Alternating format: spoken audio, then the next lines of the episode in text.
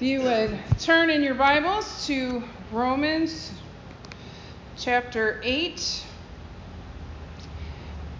And we're going to start in on verse 18 and go through verses thir- go through verse 39. So that's a pretty long passage. If you can stand, go ahead. If you can't, that's okay. Um, but it is a long passage. So Romans 8, verse 18 through 39. I consider that our present sufferings are not worth comparing with the glory that will be revealed in us. For the creation waits in eager expectation for the children of God to be revealed.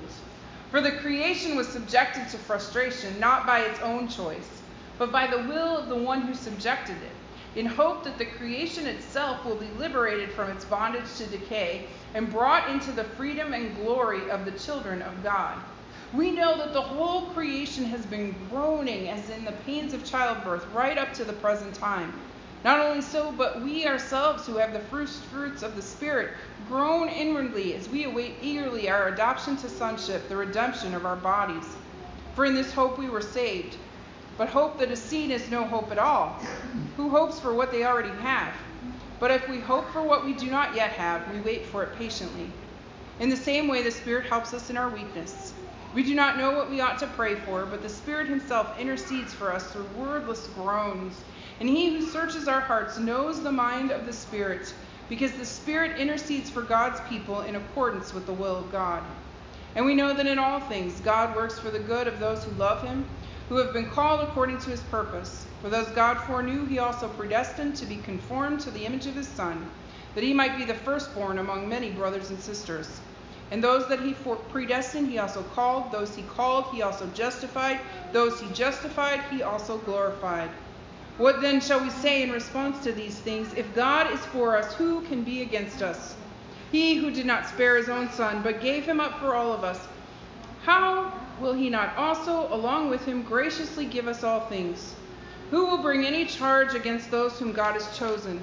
It is God who justifies. Who then is the one who condemns? No one. Christ Jesus, who died, more than that, who was raised to life, is at the right hand of God and is also interceding for us. Who shall separate us from the love of Christ? Shall trouble or hardship or persecution or famine or nakedness or danger or sword? As it is written, For your sake we face death all day long. We are considered as sheep to be slaughtered. No, in all these things we are more than conquerors through him who loved us. For I am convinced that neither death nor life, neither angels nor demons, neither the present nor the future, nor any powers, neither height nor depth, nor anything else in all creation will be able to separate us from the love of God that is in Christ Jesus our Lord. Let us pray. Hide me behind your cross, Lord Jesus. Articulate the Father's heart through my voice and let the Holy Spirit breathe new life to us, opening our ears to hear the message of God. Amen. You may be seated. I think it is pretty safe to say that without this letter to the church in Rome, we would not be here. The two most influential men in our branch of church history, outside of Jesus and the Holy Spirit, were very heavily influenced by this book. We would likely still be Christ followers, maybe, but we would probably be Roman Catholic or Eastern Orthodox instead of Protestant or part of the Wesleyan holiness churches called Nazarene. Because this book, Romans, was instrumental in the Reformation, in the understanding Martin Luther had about how people are saved Spoiler alert, it's not for sale and it's not based on works. And then because John Wesley, who was struggling in his faith, who was wrestling with big doubts, trying to figure out what it meant to be saved, how it changed him, one night heard Martin Luther's writings on Romans and realized that what he knew to be true was from the Holy Spirit. He said his heart felt strangely warmed, and from there he started the Methodist movement in England, and we were spawned as the Church of the Nazarene from that place a couple hundred years later. So, what is it about Romans that captures the hearts of the reader to the extent that it changed the entire course of church history? Uh, way more than I can unpack in one sermon, I promise. Uh, but these 16 chapters give us an understanding of the gospel an understanding of how the gospel ties to the Old Testament, an understanding of the law, and an understanding of what the life of a believer looks like. Paul was writing to tell the Romans information, some of which they already had, some of which they needed to get, about what it was that they were doing in believing in Jesus, what it looked like to believe in Jesus.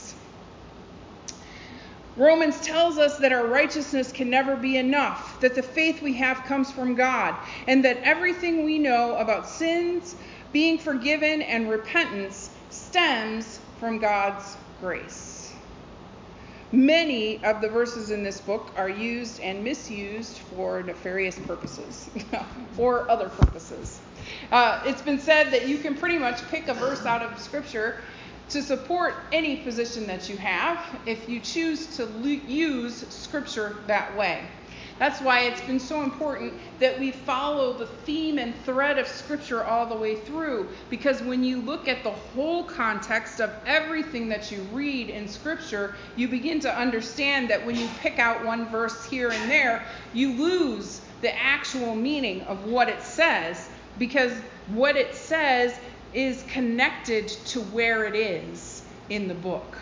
You can't just say that God works all things together for good without understanding that Paul says that to a church as he says to them that they're going to endure suffering and persecution. In other words, he's not telling them that everything is going to be peachy keen in the short term. Instead, he's giving them the insight that in the bigger picture, all of the things will work to good because God is remaking everything there is. Paul says that the suffering and heartache and weakness that are part of the waiting for redemption, the recreation of the whole earth, is necessary and part of what is a Christian's outlook. And when it happens, when we see that recreation, then we will know the goodness that stems from transformation of all the wrongness of sin. God will turn everything upside down and make all things new, and that will be the final wonder of God making all things good. It's an echo of the Genesis birth story. The God who declares all things good in Genesis redeems creation throughout the story.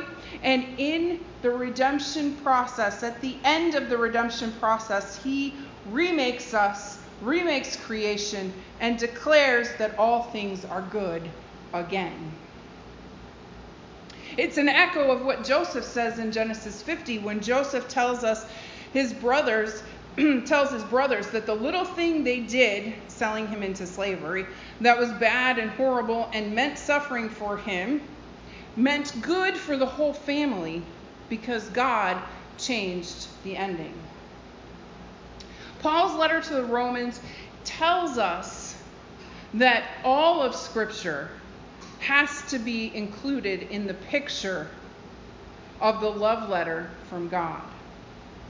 It's a reminder that God's mercy and grace are an extension of God's love for us.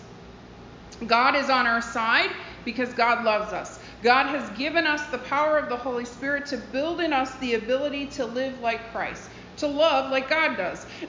That's no small thing because how does God love? God loves us enough to make us conquerors of sin and death by the death of Jesus. We can't forget that part. God died to give us life. The connection of this to the rest of Scripture tells us that from Genesis to Revelation, there is a reminder over and over that God loves us and God's love doesn't ever send us away. God's love isn't something we can shake free of. God never stops telling us about that love and never stops pursuing us so we can enjoy the freedom of that love.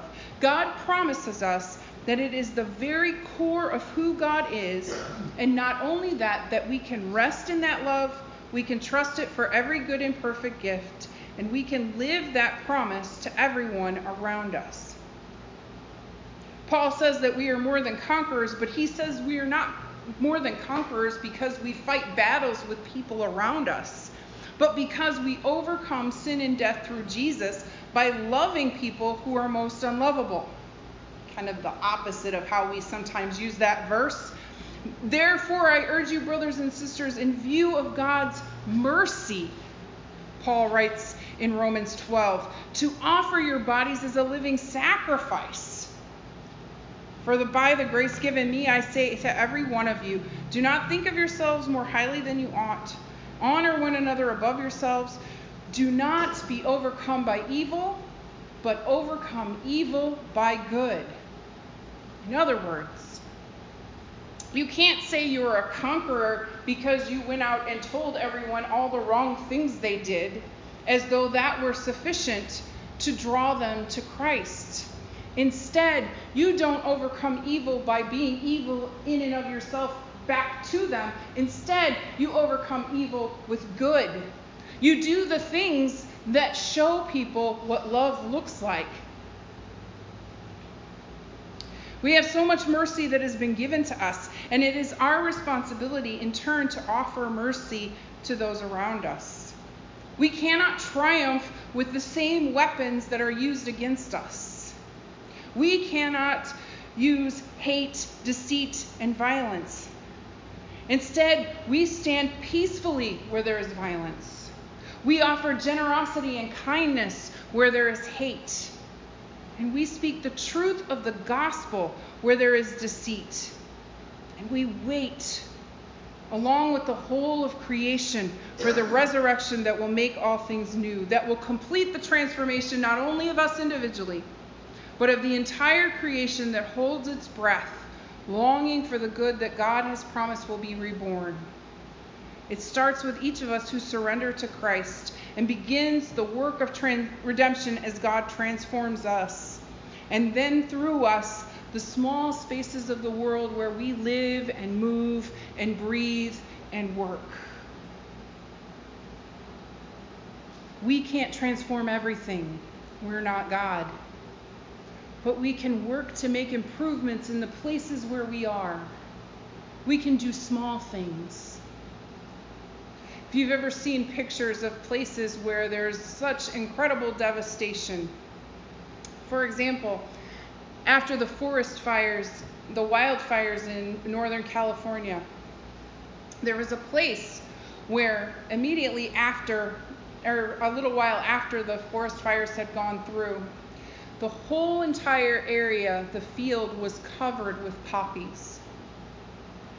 It wasn't a huge transformation. It didn't rebuild all the homes that had been lost. It didn't fix everything. But it changed that small area from a place of scarred blackness to beautiful, beautiful flowers.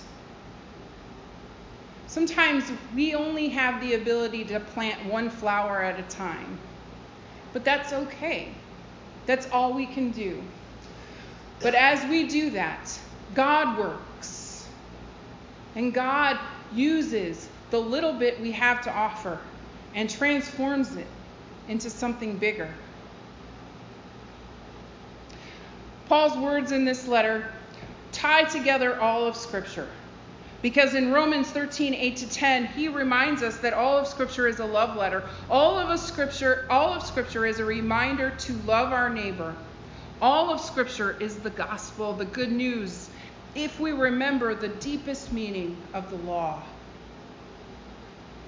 Let no debt remain outstanding except the continuing debt to love one another. For whoever loves others has fulfilled the law.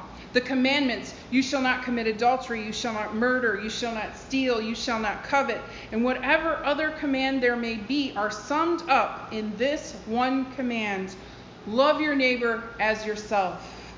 Love does no harm to a neighbor. Therefore, love is the fulfillment of the law. This is why we are here.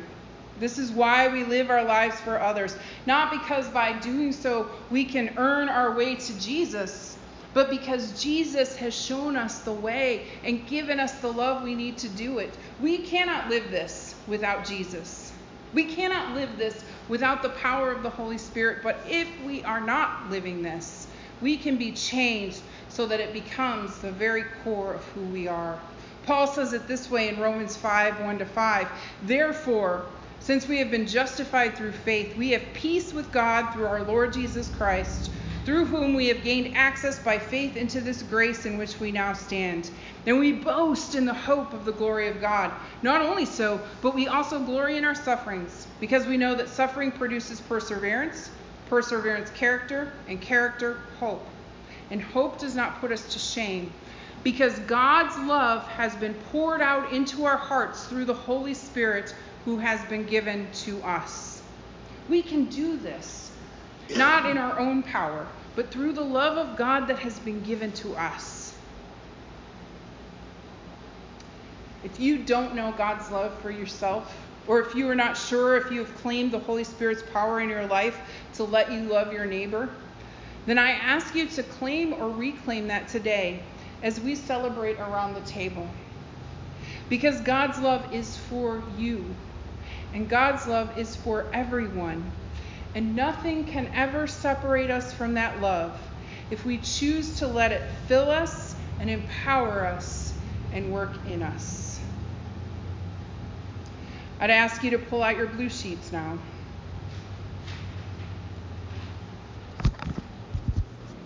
And together we're going to go through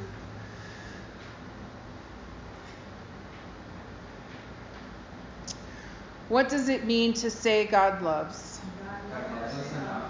To create us, to form us from the dust. To let us fail, to let us choose our own way over God's. To let us cho- chain ourselves to sin and defeat and heartbreak and sorrow and death. To provide a rescue, a way back through wanderers, murderers, adulterers, defaulters, promise breakers, foreigners, strangers, and lovers. God loves us enough. To show us mothers, judges, kings, and prophets who loved and spoke for God and kept reminding us of the promise of redemption. God loves us enough. To show us how evil and wrong continually mess things up and how obedience to God fosters holiness and bestows blessing. God loves us enough. To send us Jesus, the only begotten Son of God, to preach and live peace, grace, hope, joy, and love. God loves us enough. To see Jesus rejected, to see him die, to see him buried. To raise Jesus from the dead and send the Holy Spirit to remind us of all we have in him and empower us to live like Jesus. To want us to live like Jesus, an abundant life infused with all the fruit of the Spirit, redeemed, free, loved. To still let us choose our own destiny, God loves us enough. To promise the hope of forever, of resurrection from the dead, and final judgment. God loved us enough. God loves us enough. God will always love us enough. For God so loved the world. Beloved, God loves you. God wants you to know it. God wants you to live in it. God wants you to be able to love others because you know you are loved. And God's love is expressed to us every week most tangibly as we gather at this table. The Son who died and yet lives gave everything so we could know the depth of God's love. So come, drink the wine, eat the bread. Know you are loved. God loves you. Go love the world with him.